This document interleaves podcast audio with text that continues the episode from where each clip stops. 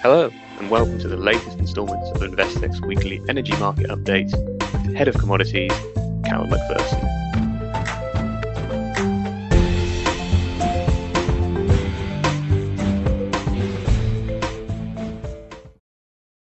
Good morning, everyone. I'm here with Callum McPherson for our 6th of September update. Uh, good morning, Callum. How are you doing? Very well. Yourself, Toby?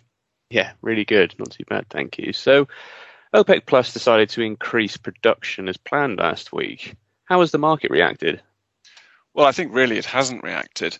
Um, the Brent has been trading in a range mostly between about 71 and 73 um, dollars per barrel over the last week or so, before and after the OPEC Plus meeting. So it's hard to really to discern any market reaction to the news.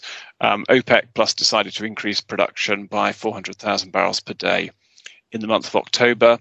But that is as was uh, planned previously and as expected. So really, it, it, didn't come as any surprise to anybody. Um, what has come as a surprise this morning, though, has been the announcement of the Saudi official selling prices for October. Um, this is the spread at which the Saudi sells its cargoes over benchmark crude prices. And uh, there have been sharp cuts to those spreads um, for cargoes to Asia of uh, over a dollar per barrel in most cases, and, and, also to a lesser extent to cargoes going to the Mediterranean. And this comes after a, a long period of uh, the Saudis increasing these uh, selling uh, prices, these spreads.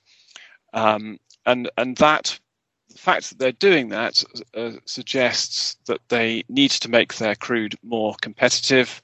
Um, so that suggests that the market um, is is going to be more well supplied in in October than perhaps um, had been anticipated. Um, and of course, the, um, the, the, the fact that uh, OPEC Plus are continuing to increase their their output if, if they continue at this rate into 2022, um, we, we, by most forecasts, it looks like the market could be um, oversupplied. Having said that, though, um, Brent reached a high last week uh, on Friday of uh, just under 73 $70 per barrel. Uh, and, and, that marks a test on the downtrend from early July. The market's low this morning, though, um, but nevertheless, um, Brent certainly looked like it was having a test of that. So, so certainly last at the end of last week, it looked like it could break a higher, break through that downtrend, and possibly go higher still. Um, if, on the other hand, Brent falls through 70, that would open up um, more downside for it from, from here onwards. Okay, and how is the recovery of production and refining after Hurricane Ida? Well, of course, uh, uh, um, production in the Gulf of Mexico was largely shut down ahead of the hurricane, and it seems that a lot of that output um, is still offline, and and indeed there's continuing um, disruption with um, um, re- refining on the on the Gulf Coast.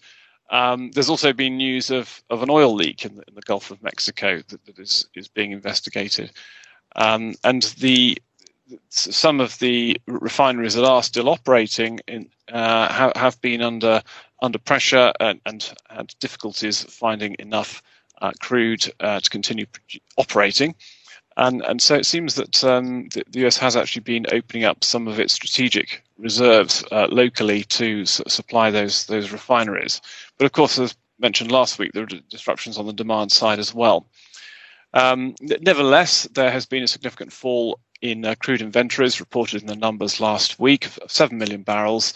Uh, and, and, so, as we draw towards the end of the summer uh, driving season in the US, um, we see that inventories are now almost back to the level they were at at this time in 2019. Um, so that's a pretty extraordinary turnaround when you consider that uh, a, year ago we actually had the experience of negative uh, prices in the US because it looks like inventories could actually overflow. Okay, and new highs again in European gas prices last week. Has there been anything new or more of the same? Well, a bit of both, really. Um, gas flows from Russia have uh, declined again. That they had recovered uh, quite strongly, but there, has been a bit of a, a reversal of that. Um, but I think the fresh shock uh, was news that Russia's own inventories were rather low. uh, and and that the Russians are going to prioritise restocking their own gas inventories ahead of the winter uh, versus supplying to Europe. So so that's um, that uh, was certainly not uh, uh, good news. Um, as it happens, though, gas storage levels in in Europe, uh, sorry, in in the UK, um, have increased significantly in recent weeks. The, the, market has been a bit oversupplied, so that's helped um, inventories in the UK return to sort of average levels for this time of year. But it's a different story across Europe as a whole, um, particularly in Holland. And and, uh, and and that's why this uh, latest Russian news and the limited gas flows from Russia are, are such a concern. And because the market is interconnected, it has kept uh, UK high prices very high as well. And, and, in fact, we've had a new high this morning on the uh, ICE front contract um, of just under 135 pence per therm for, for UK gas prices. Lovely. Thank you for the update, Callum. Thanks, Toby. Thank you for tuning into the latest instalment of Investec's Energy Market Update with Callum McPherson. If you would like to discuss any of the contents of the podcast, feel free to drop Callum an email on callum.mcpherson at investec.co.uk or visit investec.com slash commodities. Thank you, and we'll see you next time.